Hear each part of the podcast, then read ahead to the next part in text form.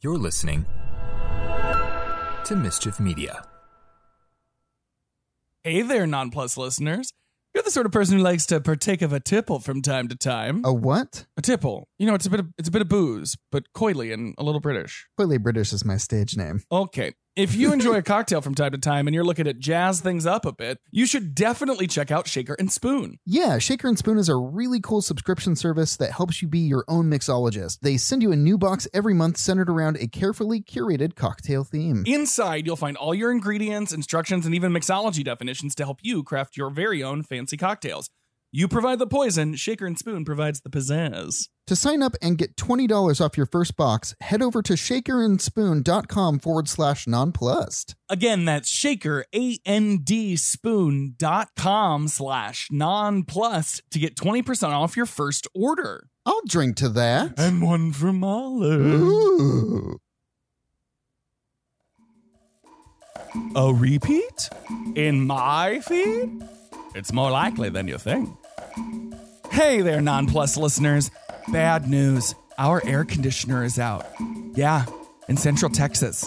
100 degree heat.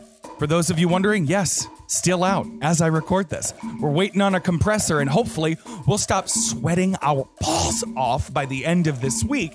But for now, we're staying comfortable and alive through the use of many portable air conditioning units and fans, which are, as you might expect, anathema to listenable audio. Yeah? So instead, we're going to drop this old episode for Luca in honor of Pride Month. It's a little bit queer, not explicitly, obviously. We get into that a bit. But we just figured something light, refreshing, and maybe you've heard it before, so that uh, we can avoid sweating our asses off for content. Not that we don't love you, we're just not sure that we would survive it.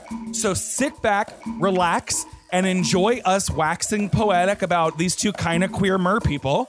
And um, come back and visit us in two weeks when we've got some brand new content for you. Clancy would be here helping me record this, but he's tucking into a baked potato, and honestly, I think this room is far too hot for him. Um, he's a delicate flower, as you know. Alrighty, friends, thanks again for listening. Here's Luca. Catch you in two weeks. Enjoy!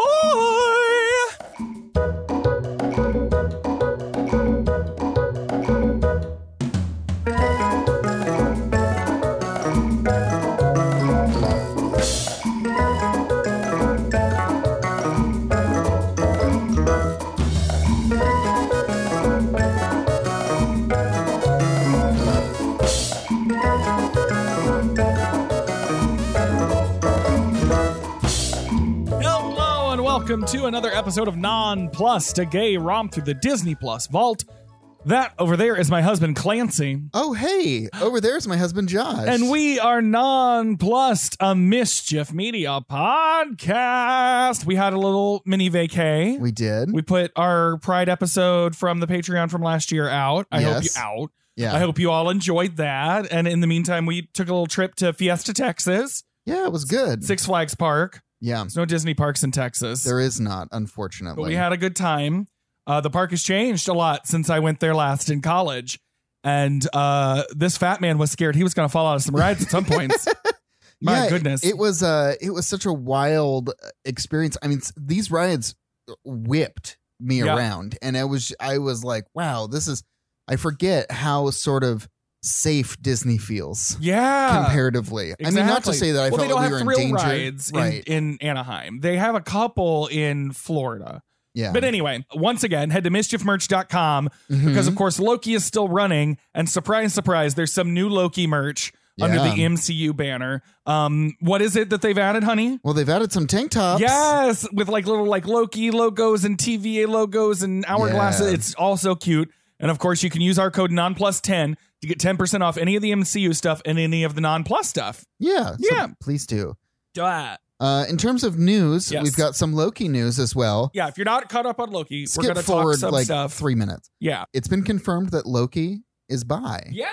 That's canon. And they did it in Super a scene awesome. with bisexual lighting, even. Two of the characters are discussing, and it's Loki talking about Loki. And Yeah. basically, he confirms that he has sought after quote unquote princesses and princes. And the director, well, like, we'll link the out article, but the director tweeted about it.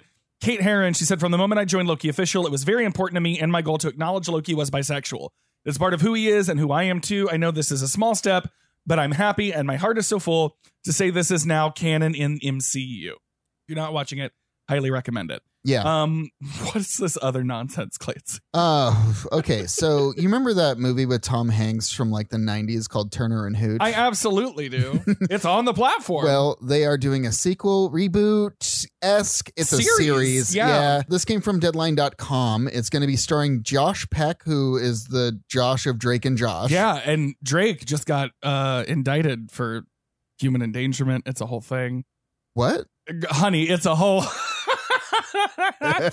Anyway, as you were saying, Junior has himself a giant drooling fen- French Mastiff. yes, his dog leaves his dog. His dad leaves him a dog that has reminded him of Hooch. Honestly, I think uh, we should probably cover the film right around the time this premieres. That would be a good idea. I think it's coming up in July, right? Yeah. Well, maybe we're doing that soon. We'll see. we'll see. So yeah, we'll link to that. Other than that, of course, uh, our notes, we researched whatever Wikipedia, IMDb, Rotten Tomatoes, and the Disney fandom Wikia page. yeah. We also get a lot of our numbers from Box Office Mojo, which Yeah. is a really great source if you just want to see how much a movie is making week after week. Yeah. So yeah, it's kind of cool. All that said, uh, what movie are we talking about this week, Clancy? we are doing Disney Pixar's 2021 Luca. Yes, it was released uh, just a couple weeks ago, June 13th at the Aquarium of Genoa and June 18th at the El Capitan Theater for four days. And the reason why they're doing this is so they can just be eligible for Academy Awards. Yes, because for now, for at least two months, it's only available on Disney Plus, and Yes. some of the folks on the Pixar side feel like Disney's undervaluing them because the Every argument's been made like there's no premium price; it's just on the platform. They could get a limited release, like maybe they do a 4K or a 3D version once like Oscar nomination season has hit. Yeah, I, I would like to see this in a theater. It was this Same. this movie is very very pretty and I would like to see it huge. Agreed. Anyway, the screenplay is by Jesse Andrews and Mike Jones. It's a story by Enrico Casarosa, Jesse Andrews, and Simon Stevenson, also directed by Enrico Casarosa. He's the guy behind La Luna, the short. Yeah. Um, and he did a lot of animation for Pixar for a while, and then they sort of like gave him this story and this platform to do this gorgeous movie. It is. It's very very gorgeous. And if you haven't seen La Luna, I definitely recommend checking that out too cuz it is also gorgeous. Yes. All right. Uh, I'm gonna try to get through uh the this cast. Um, do you do you want to take a swing at any of these Italian names? You can say no. I'm going to say no. Okay, here we go. We got Jacob Tremblay as Luca Paguro, uh, which means what in Italian, Clancy? Oh, hermit crab. Adorable, especially since they race or raise or compete with Herma. It's yes. they never go into it. They never go into it. If there's a sequel, I hope so. Uh, anyway, um, Jack Dylan Grazer as Alberto Scorfano, Emma Berman as Giuliana Marcovaldo, Saverio Raimondo as Ercole Visconti, Maya Rudolph as Daniela Paguro, Marcy Baricelli as Massimo Marcovaldo, uh, Jim Gaffigan as Lorenzo Paguro, Peter Sohn and Lorenzo Crisci as Chico and Guido, Marina Massaroni as Mrs. Marsigliesi, Sandy Martin as Grandma, and Sasha Baron Cohen as Uncle Ugo. yes. Woo! Nice job, honey. I, you know, my mouth hurts. I can imagine. I, re- I should just start learning Italian on Duolingo. I should finish learning it Spanish on Duolingo first. This is not an ad for Duolingo. Anyway, let's jump into this plot, shall we? Let's do it. Pop-pop. Pop-pop-pop. Pop-pop-pop. Dow, dow, dow, dow, dow. Ti fidare d'un bacio a mezzanotte. Se c'è la luna non ti Luca fidare. Paguro, a young sea monster living off of the coast of Italy City, Porto Rosa. I can't do that the whole time. It's gonna. It's gonna be people are gonna awful. hate me. I'm gonna Yeah. hate myself. Luca Paguro, a young sea monster living off the coast of the Italian city Porto Rosso, spends his daily routine herding goatfish. Forbidden to explore the surface, Luca meets Alberto Scorfano, a fellow sea monster who instigates Luca into adventuring out of the ocean. Morphing into human forms, Luca follows Alberto to his hideout, where the boys connect while making and riding a makeshift fragile Vespa. Upon discovering their son's actions, Luca's parents, Daniela and Lorenzo, plan to send Luca to the deep sea with Lorenzo's brother, Ugo. Before they can, Luca runs off with Alberto to Porto Rosso to find a Vespa and travel the world. So first and foremost, this movie is goddamn gorgeous. It's so pretty. Again, we talked about it. Again, if you're on the Patreon, you heard Yeah. us talk about this with us again. Mhm. The way that, and it's, it's, obviously that's Disney animation and this is Pixar, but where the technology that they clearly share, Yeah. Mm-hmm. Render Man, all of that stuff that they the, the the tools that they both use, skin textures and hair textures, Like they were wearing like wool shirts and you could see the individual threads. the chin dimples in It's some of just- these old men. yeah. Oh, it's delightful. And even like the way that they've um their technology, you made this point like the ocean in this looks very different than the ocean in Finding Nemo. Yeah. But the extras kind of talked about that a little bit because it has to do with like the geography. For sure. Yeah. So like i- i- in Finding Nemo, the water is very blue. It's very clear. Um, it, it's, it's very, um, uh, it's very reflective. Um, in this, uh, you know, this, this takes place in the Italian Riviera. Yeah. Um, th- the, the water there is generally a bit more murky. Um, it, it's a bit more, uh, there's a lot more aeration that happens when you jump into the water in these, in these locations. Well, and there's also like you know, we see them using motorboats for fishing. Listen, Tommaso, do we really need to fish near the island? Eh, you worry too much. I don't know. What if the old stories are true? Oh, come on, Giacomo. You really believe in sea monsters? Too many strange things have been seen in these waters. They're all just stories, told tales to keep us away from a great fishing spot. But Tommaso, They're fine. Non preoccuparti, Giacomo. In general, like a level of pollution that you're not going to get in the middle of the Great Barrier Reef. Correct. Yeah, and and they do a good job of showing that pollution, um, but also not really like It's not pollution; it's just the water. it is just the water. And yeah, it, it, they do such a it's really not good like job. there's of- condoms floating wi- on, on a on a scrum with some diapers and a coke can. Or but there's anything. like there's a rusted bike. There's Yeah, shit there are like things that. there are things like that underwater, and I that's contributing to a bit of the murkiness that But overall, like the character and creature designs almost has a Nick Park Ardman Studios look very Yes. Wallace and Gromit, Chicken Run. Yeah, the, with the, mouths are rounded. yeah mouths are really round. They're usually on the sides of their faces and not Yeah. necessarily centered. They It's yeah, not a traditional Pixar character It's design. not, no. It- there's clearly other influences here, and I like that.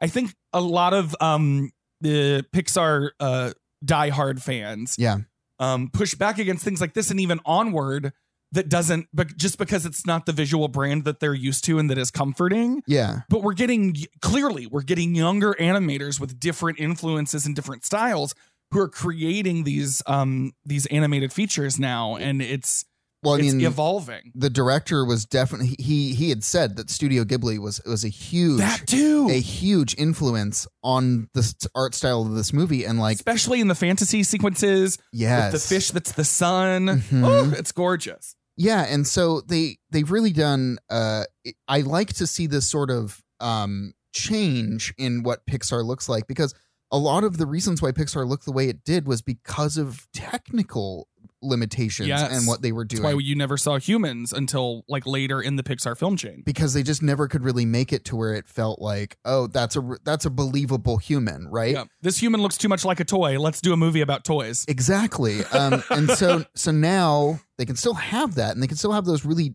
detailed textures, but they also can have the whimsy. Honestly, it makes sense that this comes sort of a- as a spiritual successor almost to Onward because Yeah. there's it's magical realism truly is what it is. There's Yeah. it's a normal world except mermaids. Yeah, except Right? except You know what I mermaids. mean? Yeah. or or sea monsters or whatever. That's also very Studio Ghibli, right? Like it's Mhm. it's a regular world, comma, but there's this thing. Like it's very Little Mermaid esque, right? Like there's an undersea creature longing to be Part of that world. and be a part of the humans, and it, that parallel really does strike home because like the connection between the two worlds is objects, right? Right. Just like in Little Mermaid with your snarflats and your dingle yeah, hoppers, looting a ship and like taking, you know, trinkets from him, you know, to collect. a playing card and That uh, clock. the alarm clock, yeah, A phonograph. Record phonograph. Yeah.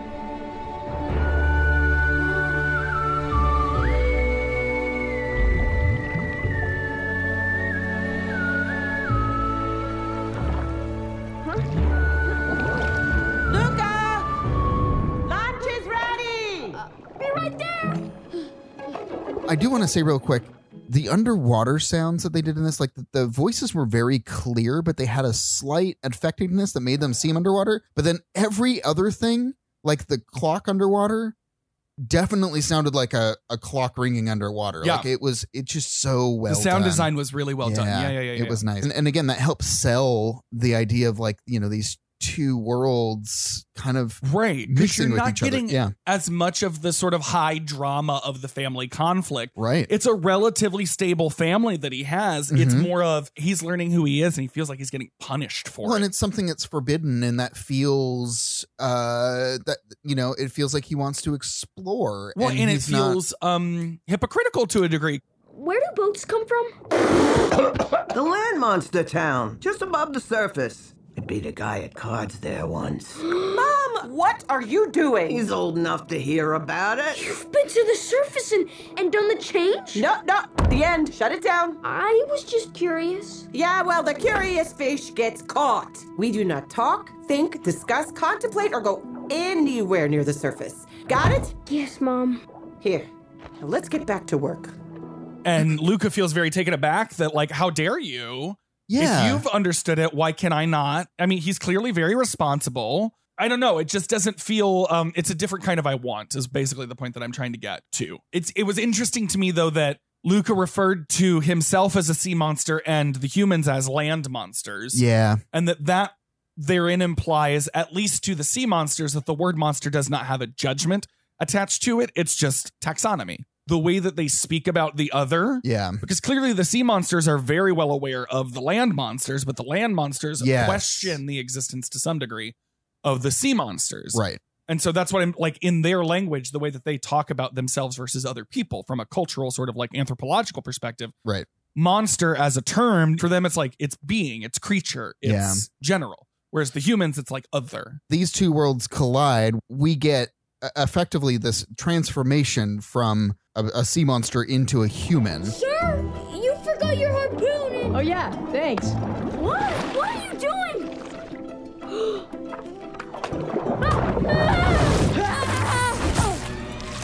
No, no. Help me. First time? Of course it is. I'm a good kid. Hey, relax. Breathe. Well, he's learning something about who he is because he's seeing it in someone else. Exactly, and that's Representation matters. yes. no, and that's that's Which, uh, and we'll get to it because, like, there is a queer allegory here for sure. if you want to see it. I think it's a hot topic to discuss. Um, again, we'll link a couple articles. Some people say Mm-hmm. that um, that it's a missed opportunity here for Disney to lean into it. As someone who's worked in PR and communications and branding and stuff, I can understand why it's not explicitly queer because how do you show that and still make it a quote unquote family friendly or all audiences film, comma, but I think the whole fish out of water, like being other, trying to pose as other, there's an imposter syndrome like Yeah. allegory here. I think that w- the reason it's so hotly discussed and people feel kind of slighted by by Disney not going far enough or or or whatever, as valid as that is, I think the issue is that it's actually really universal. The experiences that the story is is showing, the narrative that it- it's expressing, feeling different than yeah, wanting to prove your worth to others, um, having a challenge that feels insurmountable, and you know, banding together with people like you to achieve that goal yeah, while also proving that you are just as good as anyone else. Like these are all universal themes and concepts that really ride through a lot of the content on Disney Plus. hmm The reason it reads as queer, I think, is because it's two little boys and there's affection. There's real genuine affection and emotion and expression between the two of them. exactly. And I And think it says more about society that we automatically read that as queer, but whatever. I th- I'm also speaking from it should be said from my perspective. but there's also the, the, the point of masculinity like coming into play here whereas Well, yeah, and I don't think the boys are are explicitly masculine or feminine. right and i think that that's what's also really important to kind of show Yes, you could argue. Argue, I think, if our parents saw this, hmm and I say our, but I mean your, because rest in peace, Mona and Paul. The verbiage that they would use, and I don't know if this is accurate today, which is why I'm tiptoeing around it, is they would call Juliana a tomboy. hmm yeah She gets messy. She shows her pit stains, which I fucking love. That they, Yeah. this little girl's like, look, I sweat more, and that she's not ashamed of it, but that she acknowledges that it's weird for other people. But the point is, is I think that the context of all of this is so universal. I know your problem. You got a Bruno in your head. A Bruno. Yeah, I get one too sometimes. Alberto, you can't. Alberto, you're gonna die. Alberto, don't put that in your mouth. Luca, it's simple. Don't listen to stupid Bruno. Why is his name Bruno? I don't care. It doesn't matter. Call him whatever you want. Shut him up. Say, Silencio Bruno. Once a thing is out, you don't really get to tell people how they can interpret Yeah, it. no. And it's just it's Yeah, you're right. Not long ago, Rick Riordan, who wrote the um, Percy Jackson series, Yeah. he um was uh engaging with someone on Twitter who had asked about if a character was trans, Mhm. and he answered honestly. He was like, "It was. It never entered into." Um, you know, my imagine. I don't remember the exact quote, but I'm par- and I'm paraphrasing here. Sure. It never entered into my brain because I can only write from my experience. But if that's what you saw with the character that I created, um, that's great and that's fine. It is what once I write it, it's yours to interpret. Yeah. And you know, he took it as um, kind of like a um, a badge of honor that that his experiences were able to translate that way for someone else. Yeah. without being explicit. because a lot of the times people will take that to that they're sexually ro- that they're going to be sexually romantic with each other.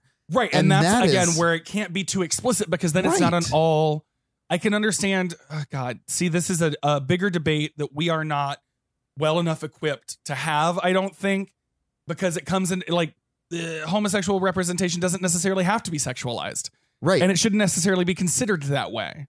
I agree, eh, but again, from from the, the you know the same side of this, and everybody comparing this to "Call Me by Your Name" for whatever fucking reason. Like it, I get it. Which it's in in the and of same. It's itself in the is- same place, but it's not an old guy in a in a in a. It's not predatory. It's not predatory. It's- honestly, it's closer to something like Stand By Me, in my Yeah. opinion, where it's like young boys having experience and learning about each other through their own traumas or whatever. Granted, that's Stephen King and a lot fucking darker because there's a dead body involved. sure. But um, it's been ages since I've seen that movie. but I, but I think that that's that's the point is that this is a platonic relationship between these these two characters and it's showing that that's okay and that that's not a pr- like it doesn't have to be more than that but at the same time it can mean whatever you want it to mean. Right. And it's absolutely fair to say that there are probably people listening to this who staunchly disagree Mhm. and have very good reasons. This is all you and I speaking from our experiences. exactly homosexuals, which even between the two of us, our experience as homosexuals is wildly It's different, yeah, for sure. Um, and we come to like we have in in some cases we have the same reaction to things, but for different reasons. We talked about that without.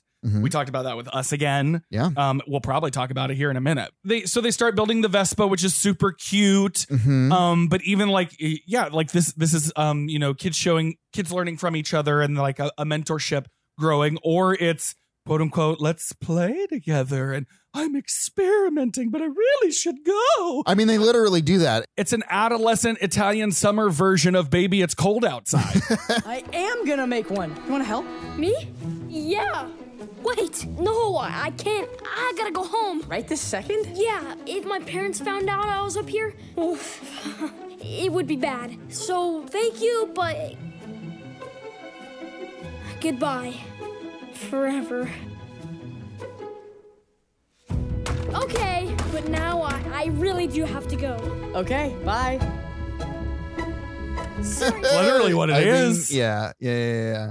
all of this to say I find this in, insanely delightful and I- it's so yeah. charming and even like the first the first sort of fantasy where he where he's dreaming of the vespa i Mhm. love how seamless we go into these dream sequences and that song it's like a whistled kind of dreamy song it reminded me of moon river a little bit Vespa is freedom.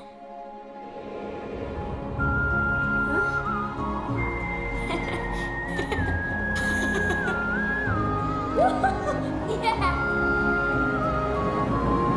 Moon River that's the one Wider than a mile, I'm crossing you in style someday. and then like we get that second vespa dream where they're it's the perfect vespa and they're on the big ramp to nowhere and it very much could be like oh yeah y- you know i'm learning from someone else and i'm seeing another perspective but i'm also reminded of the inherent risk in that and the fear of change and whatever but it could also be a big fucking metaphor for somebody's first time having gay sex it's a very accessible metaphor either way but yeah when he get, gets up to the surface that whole change scene Yeah, seeing him like flop around on the beach, trying to learn how to walk. I mean, again, Little Mermaid vibes a little bit. yeah Now, walking is just like swimming, but without fins or a tail. And also, there's no water. Otherwise, it's like the exact same thing. Give it a try. That's not it. Try it again. Oh, try to lead with your head. No, more belly. That's that's lying on the ground. But who's the man in the side view? So they get their their perfect Vespa and they're going off the ramp and they set up that turtle to hold the ramp and Alberto does like a little winky thing to the side view mirror and it's an actual like photorealistic photograph of a handsome man. Yeah, it's it's a it's a photo of an Italian actor named uh, Marcello Mastro- Mastroianni. Oh, okay. He's going to appear twice in the film. Later, he's on on a TV. Got There's it. a movie that's playing, and that movie was uh, Big Deal on Madonna Street from 1958. And yeah, so it, he's a huge Italian actor. 'Cause he was in a few Fellini films, right? Exactly. Yeah. And his daughter, Chiara Mastroianni, hopefully I'm saying that right. She's a French actress and she actually did the French dubbing for uh, Luca's mom. Oh, that's rad. Yeah. So I thought that was I thought that was super cute. There's a lot of little Easter eggs like this that are references to Italian film and Yeah, television lots, lots and just of general- homages to The little asshole's boat is called Focaccia. Yeah. Um, there's some Fellini references. So like it's it, it's Easter eggs, but it's also a bit of world building. yeah, it really helps to sell that back. If you know anything about Italian cinema or just I- Italy in, in that time period, like you would be picking these things out. And there's a lot of fun puns, you know. I love it. Yeah. I love it. Yeah, we kind of really, as we're seg- uh, segueing into the next bit, the parents catch Luca having been out and about. Luca, where have you been? Uh, don't say surface, don't say surface. Surface? What did you just say? What's wrong with your foot? Luca? Uh, Gonna tell us where you were? That's my fault. I sent him to look for sea cucumbers. Right. Sorry, Grandma. I couldn't find him. Mom, his life is maybe a little more important than your snacks. So like, there's a universality to it, right? Sure. The secret's been been exposed, and they find out that he's been going up there, and we get uh, we meet Uncle Ugo. Oh my God, Uncle Ugo. And this is another like, do you want to end up like your creepy uncle? Like again, it's something about seeing his organs made made me literally kind of like choke up. Like "Ugh, I- I don't want to see that. It was not It makes it, great. it makes it difficult to breathe. but Sasha Baron Cohen is fucking phenomenal. Yeah, he's All of the- delightful. fucking um, Jim Gaffigan is delightful as the father. Mm-hmm. Uh, Maya Rudolph is delightful as the mother. Like everybody's, it- it's just it's a really well cast movie. it really, really is. But seriously, like as much as there's a queer parallel here, there's also like a general adolescent parallel. It's very coming of age in that way. Like Yeah. a young child testing their boundaries with their parents, wanting to do this specific thing that they're. It, I mean, it's footloose. It's the same thing. Like, Yeah. you can't dance, but I'm gonna dance. Um, and then they hard correct by wanting to send him to the deep. Right. And essentially he which is what causes drives him to run, away. Yeah. yeah. Shall we move on? Let's do it. The boys sneak into town and begin to explore, eventually running into Ercole Viscante, a local bully and the recent champion of the Porto Rosso Cup race. But Giulia Marcovaldo, a young girl, helps them escape. In hopes of winning the money they need for a Vespa, the boys and Julia form a team for the triathlon, which involves swimming, pasta eating, and biking. Unable to swim without revealing themselves, Luca and Alberto respectively take on the biking and pasta eating races, while Julia takes on the swimming race. Ercole vows to beat the group, and while the boys befriend Massimo, Julia's father, Luca's parents head to the surface to find him. Ercole is a dick. He he is just an awful person. He really is. It's he's a good villain, honestly. A good villain, a good oppressor. he's a solid representative for the 1% that the you know the the 99% are going to overtake that's i mean that's what's happening here it's a class struggle as much as it's anything else Whoa! It's Signor Vespa. Mannaggia, here we go. Buongiorno a tutti! Oh, mamma mia, please, no more revving. Puzza Ercole! Ciao, Portalo so coming through! Ciao, Belen. You're making me blush. Anna! Who wants to watch me eat a big sandwich? Continuing for this art style of Porto Rosso Yes. is the feeling of like there's a central location with all of these alleys that are going the out and wrapping character of these around. mediterranean towns Yes. yeah And uh, it, it- they built a fresh fictional mediterranean town by using very specific uh, uh, it's all sensory uh, Mhm. da- it, it, at a very basic level it's sensory data yeah. And they sort of like said, okay, all of these things, and here is our fictional town that looks very real. which sort of in opposition to Ratatouille was let's recreate this very specific location. Part of Paris, yeah. Here it's let's recreate this aesthetic so that it can be whatever we need it to be Yeah. and still feel like it fits. Exactly. And and you know you they made get the point even with the train uh, running down the coast to go back to Genoa because you'd been to Italy. Yeah, I've been I've been to the uh, when I was vacationing in Italy um in Oh, shut uh, up. t- in 2017. Uh, the, I had uh, to work. I was working on movie and game launches. I at know, the and I time. went with 12 people. I don't recommend it. Anyways, the uh the I went to the Italian Riviera and this was one of the parts where I could actually like because they have a train that goes through these five towns and that's the only thing that connects them is all Yeah. you get so you, you just buy a ticket, you can go through uh, the trains back and forth as much as you want. Um, It it was all one of those fits. yeah, it was but it was one of those things where I could stop and go explore by myself and that was and and, and I could see like I felt like I was back there. Public transportation. It was man. so nice. Imagine.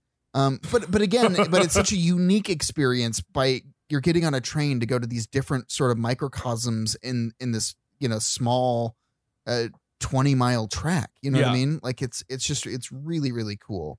I love it. And e- e- I mean, sort of tangential to world building. Mm-hmm. What one thing that really struck me as neat is that the animals all suspect that Luca and Alberto are something different. Yes. Uh-huh. starts with the seagull, and we get it a little bit with the relationship with the turtle, but then like it hits home with Machiavelli. And, like Machiavelli doesn't trust them at first, and then he sees the water get splashed on Alberto's face. Yeah. and doesn't trust them eff- effectively until Ever. they feed him a fish. Yeah, that's Well, I'm not pretending.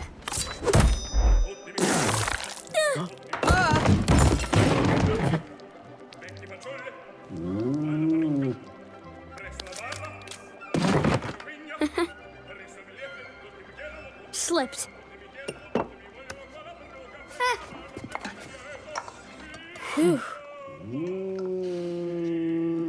I really want that cat like so bad. I want a plush. I want like a big just mural of him on my wall. Well, and you want to meet a man like Massimo. Let's not. Oh, let's not pretend. Massimo. Uh, he's he's just okay. There's something about like the kindly heterosexual. He reminds me of the father from Out a Yeah. little bit. Oh yeah, yeah, a little bit. And I love Massimo's missing an arm, and he makes a joke about a sea monster having bit it off.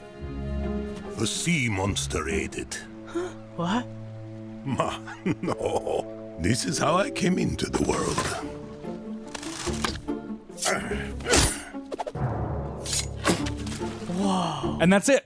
And that's it. Again, And for is a- kids watching this, this is such great representation. Yeah. He's literally the best fisher in the village. Exactly. Yeah. So like, and it's a small thing. He didn't need to be, and in fact, in some of the early art, he's not. And like in some of the we saw in the extras, in some of the early sketches, he still has both arms. Mhm. It doesn't take away anything to show that, and it opens up the world to so much more for someone who sees themselves. Exactly. I love it. Also, his beard is gorgeous, and the little scar on his chin is really well done. So good. We kind of learn here that he's a single dad or he's been divorced. divorced, yeah, Right. that's another thing. Just being normalized in the course of the story. Mhm. Because I was, I w- I'm a child of divorced parents. You understand spending, you know, your off time from school with Yeah. your other parent, and I think to a degree, there's parents who can watch this and go, you know what, I've had that same struggle, and trying to keep my child engaged when it's my time Yeah. away. You know, there's just I'm going to start, and I'm and if I do, I'll put it on the Patreon. But if I start writing fan fiction for Massimo, I will. I will let everyone know, um, because I feel it'll be very important. oh, The Patreon! Oh my god, what are we doing? oh goodness. So yeah, the sort of driving thing here is that all of these, you know, the underdogs have found each other, weirdos finding weirdos. Yeah. Um, and they're gonna be on the same team to to beat this asshole. They're gonna overthrow the proletariat, whatever the fuck.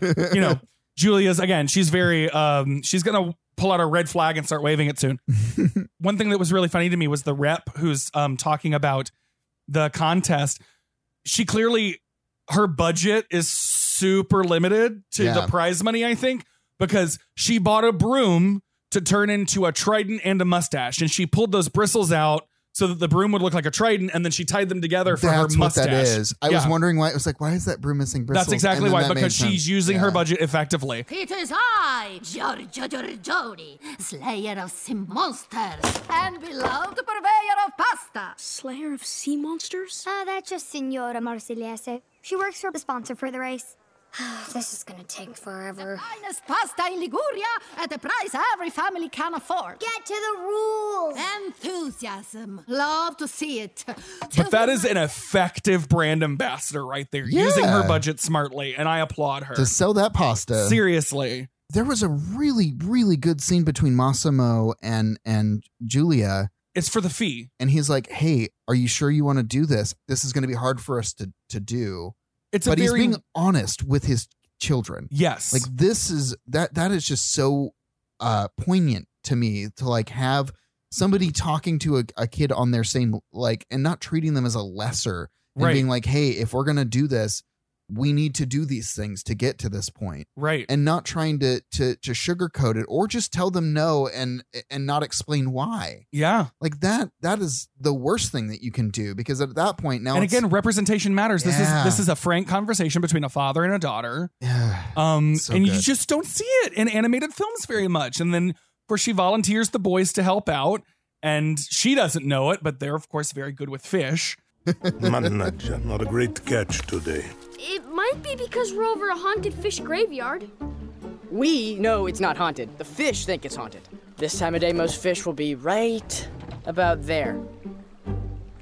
Hmm. I mean, a haunted fish graveyard. haunted fish graveyard that was goofy. it's so goofy. But and and this is all sort of the character moments are interspersed with these training montages. At one point, Luca crashes and he's got glowy fish over his head. That's super cute. Yeah. And one of the the other thing, especially with how Julia i- is, she is very mature. Well, she's she's got a focus. She's very driven. and when she sees that that same fire in Alberto and Luca, You guys aren't just as bad as I do. You have the hunger. That's the most important thing. I'm definitely hungry. Perfecto. You eat, you bike, and I swim. Underdogs? Underdogs. They're not just weirdos together. They also like similarly have something they really want. yeah, The race is bigger than the race. It to, is. to all parties involved they see that in each other. in each other, and it's just it, it, it's it's a really cool dynamic between them, and the relationships in this movie are just really well crafted. I love it. Yeah, the only other thing before we we move on is all all this time while these, you know, montages are happening, Luca's parents are effectively bullying every child in Oh town. right, I completely we completely skipped over that. It, no, it's fine. But like, the, the, there's a no soccer sign in the plaza Yeah. where the kids are playing soccer. Yes. And after pushing a kid in his ice cream cone in the water, they realize we can just knock all these kids into this fountain. We can drop water balloons that are all the colors of the Italian flag on them. he gets a seltzer sprayer at one point, Um, and he's just delighted by it. Um, but you, what what would we say the time period is here? mid-century, maybe 60s, 70s. Seventies, yeah. I, I, all these kids are just running around, Yeah. and like that's just normal behavior. But that's also a very small town when you think about Yeah, it. yeah, You know, for sure. Again, everybody knows everybody. right. So, th- so there's a degree of like I am, I they don't really they're not watching over their kids, and honestly, And the extras, This that's is- where they get that from. Is like they filmed a bunch of kids playing soccer in like an Yeah, apartment building but- parking garage. Luca's mother and, and father are now seeing that hey, I don't have to watch over my kid. They're they're learning as as as this Even is as happening. honestly questionably it should be easier than they seem to think it is to find their kid amongst all these other kids. Talking about height, talking about gender, Oh, sure. gender expression. Like, come on. but in terms of their character growth, they're seeing these kids all uh, basically just out by themselves and not. the only danger here is a is a matter of perspective. yeah, yeah, I yeah, think is yeah. what they're learning. and that's and that's uh, that I thought that was really cool too. Yeah, Absolutely. between that. All right, moving on. Luca and Julia bond due to their fondness of outer space and school. Alberto, growing jealous of Luca and Julia's growing friendship, attempts to convince Luca that human society will reject sea monsters. After both an argument and Luca's offer to attend school, Alberto reveals his true identity to Julia. Luca feigns fear of Alberto, who flees from the pursuing Ercole. Shortly thereafter, Julia discovers Luca's true form and urges him to leave for his own safety. At the hideout, Alberto reveals that his father has abandoned him, causing the former to feel unfit for friendships. To win the Vespa and reconcile with Alberto, Luca decides to enter the triathlon separately from Julia on his own. So, yeah, we get that Alberto's jealousy is coming from abandonment issues. This is really big. Like this is that- like we're learning that a he's not he's not waiting for his dad to come back. His dad left to to the go to get His dad cigarettes went out and, to then get- yes. and never came back. Like that's effectively the Or in the what's case of my mom's ex boyfriend, Right. went out to get uh, a pint of ice cream and never came back. it- it's just such a again a, another powerful theme uh, to show kids that like this also happens. Yes. And sometimes people will hyper fixate on something Mm-hmm. like a relationship they're building with someone over this false thing that is actually taking the place of this other thing Of this and trying, void that they trying have to patch inside. over this Mhm. drama or trauma. Yeah, and like it was fucking deep, man. It was a lot, and honestly, and again, th- and this is where you start to feel it's like, okay, yeah, Lu- Alberto effectively sort of outing himself to get Luca to also show himself was very Yeah. selfish. Yeah, I know. It's kind of hard to imagine. So let me just show you. Come on. Julia, wait. We don't have time to goof around. Huh?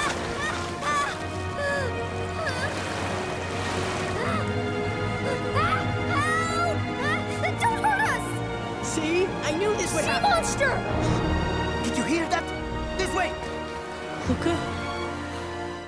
I see. I see both sides of it, and I think this is Right. where our our experiences, our different experiences as queer men, color how we reacted to this moment. Mhm. Because I can, I could name if I were that kind of petty bitch, I could name people in my past that I felt like I had sort of a queer mentorship with that I felt they were abusing my openness in that relationship Mhm. for their own ends when really they just needed probably some guidance and um enjoyed getting non-threatening attention right Yeah. like and that's just me doing a little bit of my own self therapy i was probably a bitch to feel jealous but like i see where that is but then again i've also distanced myself from people to Yeah. protect myself like i see that side of it too Well, and you, you, and, and I mean, it sucks, but there, a lot of the times you have to use people in order to find things out about yourself, but also use people to, f- like, you know, like, you fill those voids.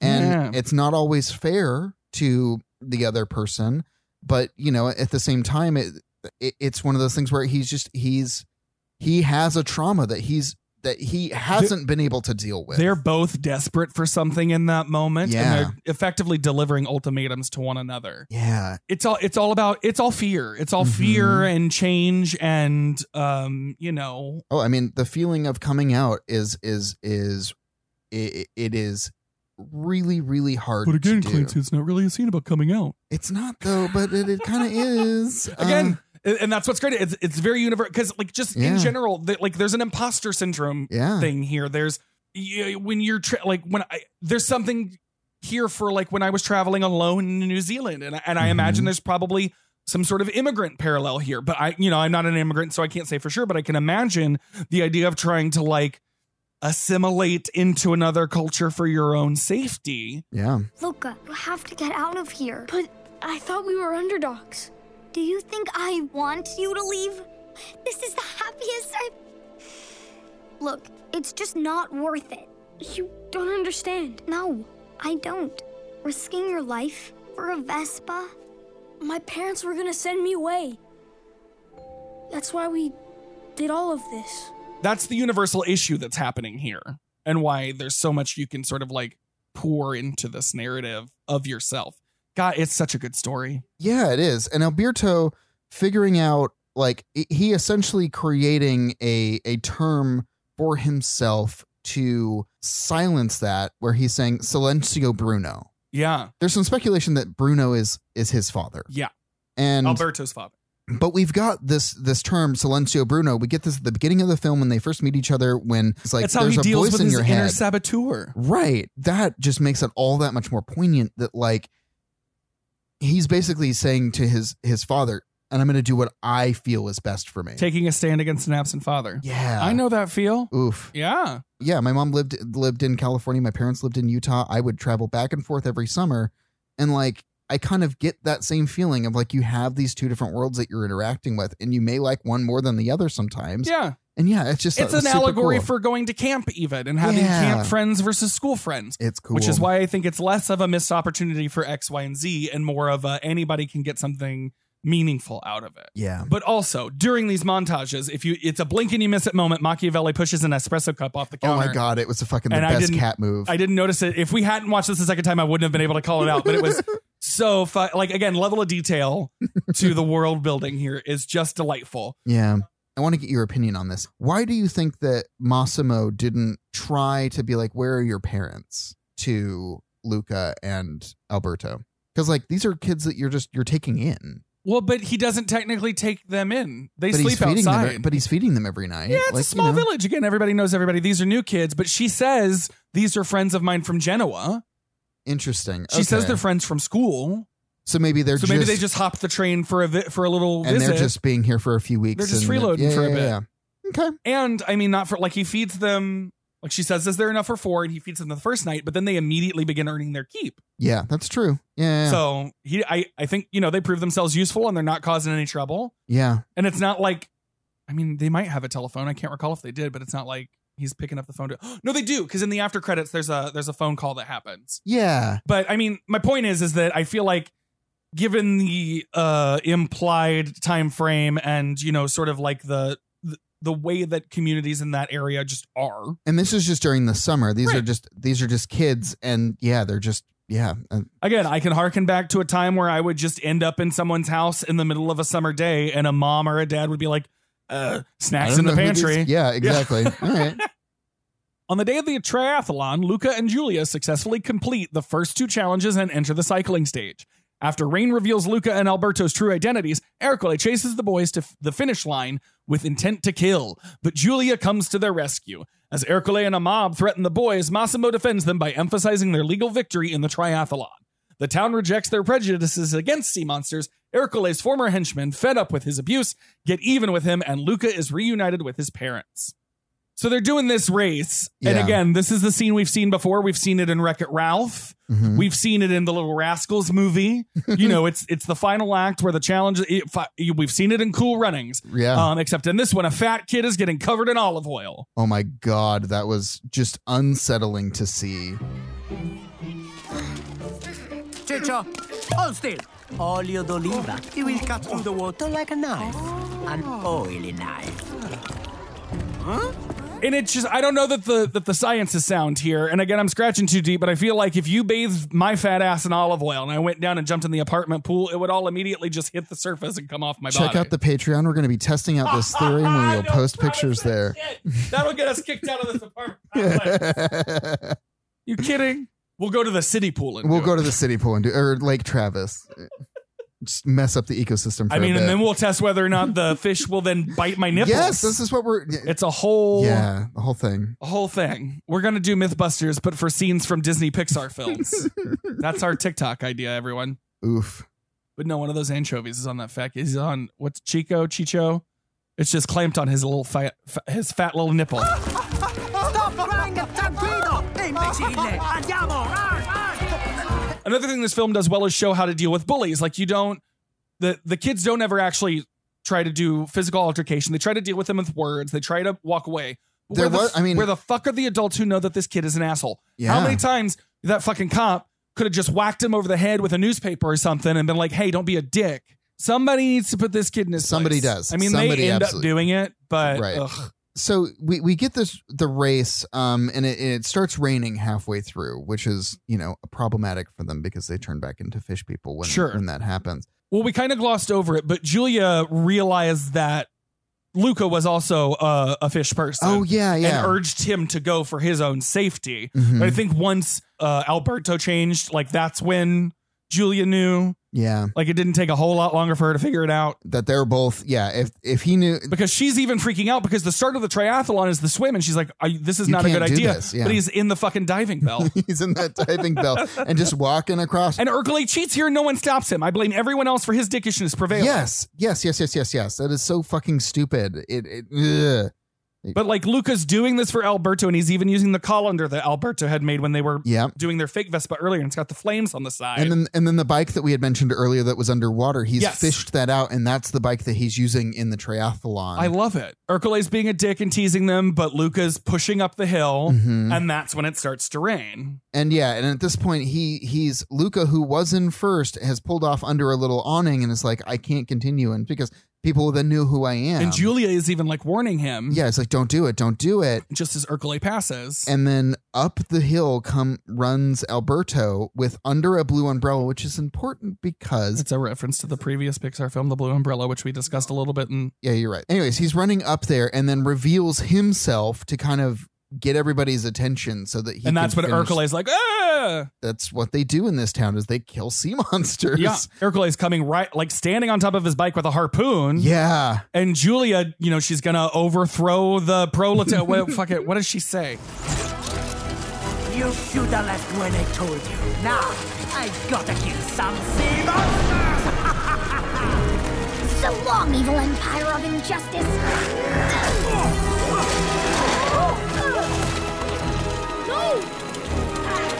Julia! And honestly, there's an allegory here about like, you can't. You, you can't get what you need alone, and you do need to, to sort of like build those relationships. Because again, they get across the line, and Massimo, who's been trying to kill sea monsters this whole movie, steps up and goes, You know what? They helped my daughter.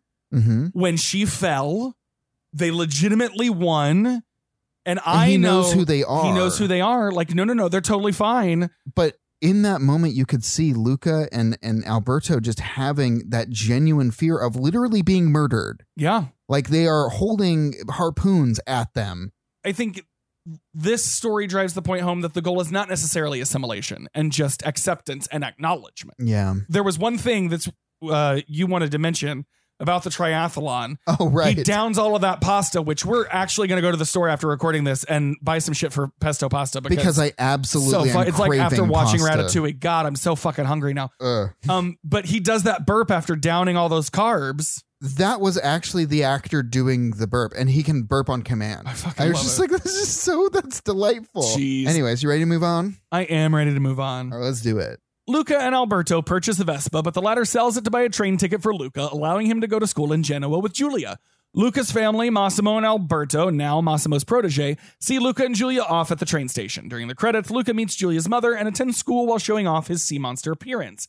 Alberto enjoys working for Massimo, who is now his father figure, and plays with the local children. Luca's family enjoys interacting with the locals, and in a post credit scene, Ugo talks to a stray go- goatfish about how great his life is in the depths of the ocean so yeah, as things wrap up, like I th- it, again, it's not about oh we've all we all live together in harmony. It's Yeah. we are able to be ourselves with each other Mhm. because Luca goes off to school and does show off his sea monsterness. You know, we see it in the post credits. Yeah. So I, th- I think that's where it's like where this kind of diverts from assimilation necessarily being the goal and more about it being acceptance and Mhm.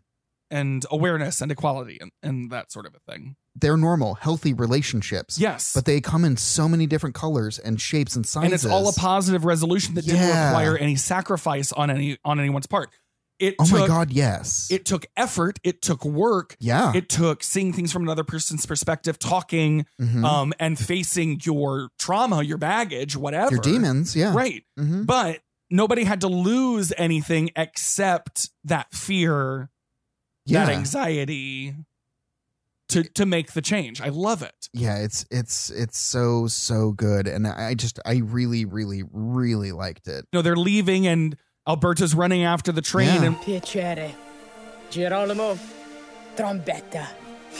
Seriously, what does that mean? No idea. Go find out for me, will ya?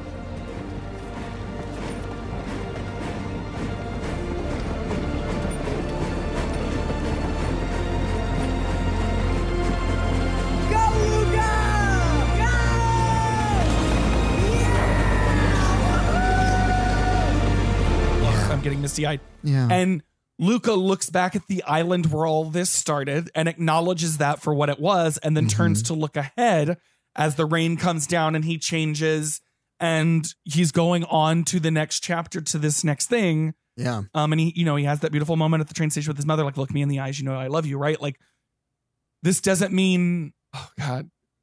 I ha- before I moved to California, I drove home to Houston to tell my mom I'm gonna leave. Is that okay? Like it was. Mm-hmm. I see a whole lot of my own story, queer or not. Um, yeah, again, it's a really good fairy tale because there's a whole lot of my own life that I These see human reflected here. Yes, experiences. very human experiences, Mhm. um, presented in a very fishy way. Yeah. It's a good movie. It was a good movie. That was I- Luca. yeah, this was Luca. I, I- if you haven't seen this, pl- I, I I don't know why you're listening to this right now. Yeah, no, I mean, go watch it. Please go watch it. It's just it's it's so so so so good. Yeah. And I- on honestly, this was just I, we watched it twice.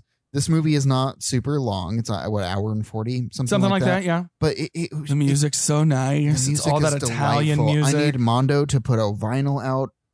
Post please. haste. Toot Yes. sweet. I would love that. Um, we don't really know what it made because again, it's another Disney Plus original. Yeah, I don't think that we will know until that an investor day, and we're not in Yeah. the business of going back and updating this. Same thing So, for like its budget. yeah. Um, we do know that uh, worldwide it has made a, a 1.6 million, or sorry, 11.6 million. Yeah. Um, so you know it, they are they are showing it theatrically in other countries, but Not here in it the is. He- It's just Disney Plus. Yeah. So It's got a 90% on Rotten Tomatoes with critics. Leah Greenblatt from Entertainment Weekly said the story's bright swirl of Pixar pixie dust, jangle soundtrack, and gentle lessons on accepting otherness and learning to move past fear feel like a temporary passport, a sweetly soulful all ages dip into love in La Dolce Vita. Yeah, fair. Again, accepting otherness in general, learning to move past fear in general. Again, my opinion is that it's it's fine as that. mm-hmm. I would almost want something that from the ground up was a queer story, not that became a queer story later.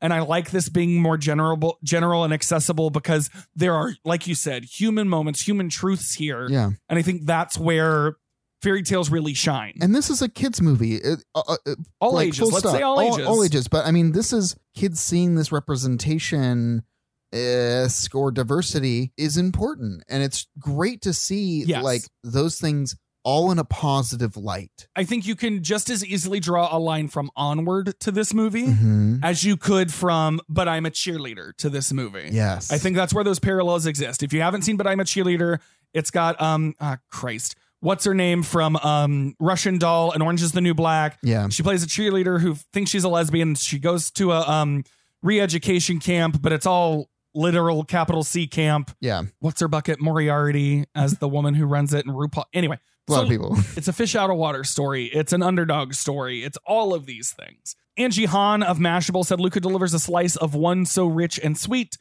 You'll practically taste the gelato on your lips for hours afterward. It's a simple pleasure and one sure to make you smile. Absolutely. Uh, Kimberly Jones from the Austin Chronicle said the darkness is, is tantalizing, a toe dip into a subversive waters, but the filmmakers remain stubbornly incurious.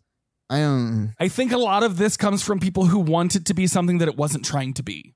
And Yeah. again, I could feel free to disagree with me there, but that's Yeah. just my perception on it. Uh, viewers were also very positive about it. It was 88% on there. Uh, Renee S., uh, she, a day ago, um, 'cause, you know, this just came out. Sure. Uh, she gave it five stars, saying, Luca is visually lovely, funny, and is about letting people see you for how you really are. It has such positive messages about family, friendship, diversity, and acceptance. I loved it. Yeah. I agree. Julian K also gave it four, four or sorry, five stars, saying that was gay as fuck and I liked it. in all caps with seven exclamation points. Yes. Honestly, Julian agreed because that's what it was for me. But Yeah. it doesn't need to be yeah, like they don't need to be in speedos running around being like, "Yes, girl, queen, dip, No. twerk." It doesn't need to be that. All right, let's wrap this up with some trivia. Porto Rosso can be seen as an advertisement on a travel agency window in Pixar's previous film Soul, which is not uncommon for them to do little sneaky peeks for future projects. Yeah, and like we mentioned earlier, uh, por- the Studio Ghibli was a, a huge inspiration for the director. Yes. Um, for this movie, um, and specifically the town uh, was kind of a pun on Porco Rosso, which is a a- Miyazaki film uh, it was from a Miyaz- 92. Yeah, so uh, that that was really cool. Yeah, Enrico Casarosa talks about like uh Studio Ghibli and Miyazaki being a big huge influence in that um again in the extras. It's a Yeah. great little documentary. You yeah, should watch but it. it's like 14 minutes. It's great. And then during the final race at the end, uh, Pizza Planet Piaggio Ape, a smaller Italian vehicle is shown behind Ercole. So Pizza Planet's there. Yeah, super super cute. I love it. But All right. Yeah, this was Fucking delightful. This was really great. I, Um, there's some. other I mean, Machiavelli is great throughout. The plush is sold out with good reason. Yeah. At one point, I, I, again to the detail in this film, you could not resist pausing and booping Machiavelli's nose because it Oh my was so God. boopable. it was delightful. It was We ran over delightful. a lot of like those little details that we thought were funny, but truly just enjoy it for yourselves. I th- like our first time through, we both teared up. Oh, uh, multiple times. This this movie is just. I mean, it. You know, it's it's more than just uh, do Italians have feelings, but like it's it's definitely like I said. This was a very very human movie. Uh, This honestly gave me the same goosebumps that I- Inside Out gave me. Uh, Mm-hmm. Absolutely. I there was and one other thing that I had uh, just as a note here because the granny throughout is like side eye encouraging Luca to do all of this Yes. exploring. You know, she won the bet at one point, and then later at the end, um, as they're chowing down, she talks about coming up most weekends, and I feel like that's that's this movie's version of I've gone bush diving before. Wink. Like granny is a lesbian because then. When uh, those two old ladies get wet at the end and reveal that there's uh, sea monsters too. Oh, right. And I, I again, the allegory there is look at these two old lesbian women who are just old maid roommates together, but nope, actually they're sea monsters. But also, yeah, it's like i- i- again, it's it's people that are around you that are different, but we're they are your putting on these hairdressers. We're serving your food. We're taking care of your children. We're changing your tires. yeah. Gay Roller 2021. We're here. We're queer. Get used to it, honey. Yes, spin dip work. Oh. Anyways, like we had, uh, like we mentioned last week, our, our episode last week was from Patreon. Yes. we, we have a lot of new content that's on Patreon as well. So you we, can go there, patreon.com slash making mischief. yeah, so please, please check that out. as we talked about a couple times, our latest episode is all about us again, the newest um short uh spark shorts, I think. I No, no, it was no, just- it's not. It's a, just a Disney short. Yes, and it was um in theaters it was in front of Ryan the Last Dragon. Exactly. Um but yeah, it's a gorgeous one. Check it out. You can go to again making mischief dot mm, patreon.com slash making mischief Mhm. uh, to get that and content from shows all across the Mischief Media Network. Oh, uh, Josh, if they wanted to find me on social media, where would they do it? You can do that at CLNCY on Instagram and Twitter. That's Clancy without the A. Where could they find me on social media? And they could do that also on Twitter and Instagram at Josh Watching TV without the G. Yes, and the show is at nonpluspod on Twitter, Instagram, and Facebook. You can email us at suggestions at nonpluspod.com if you've got thoughts on something we should watch, thoughts on a point we missed, whatever. You can rate, review, and follow on your podcast platform of choice. Please do help us gain those algorithms. You put those stars and write a few kind words about us. Uh, that helps get us in front of a few more people.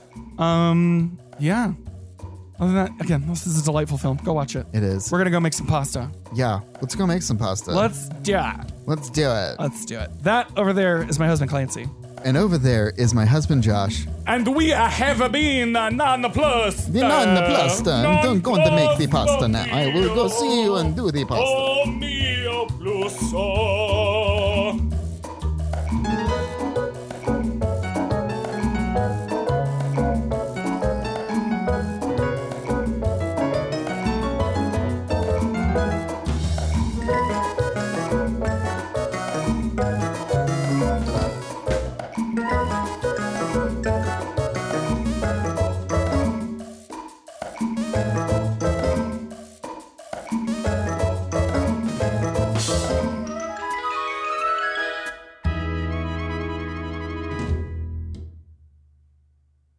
I, I don't.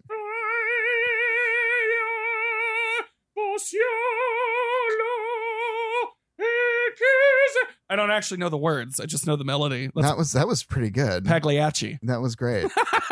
Hell yeah. Ba-da-ba-ba-ba. Remember, you can get $20 off your first box of booze boosters from Shaker and Spoon with the code NONPLUST. Just go to shakerandspoon.com slash nonplus to get your $20 off today. Add some personality to your potions. And some spice to your sauce. Ew.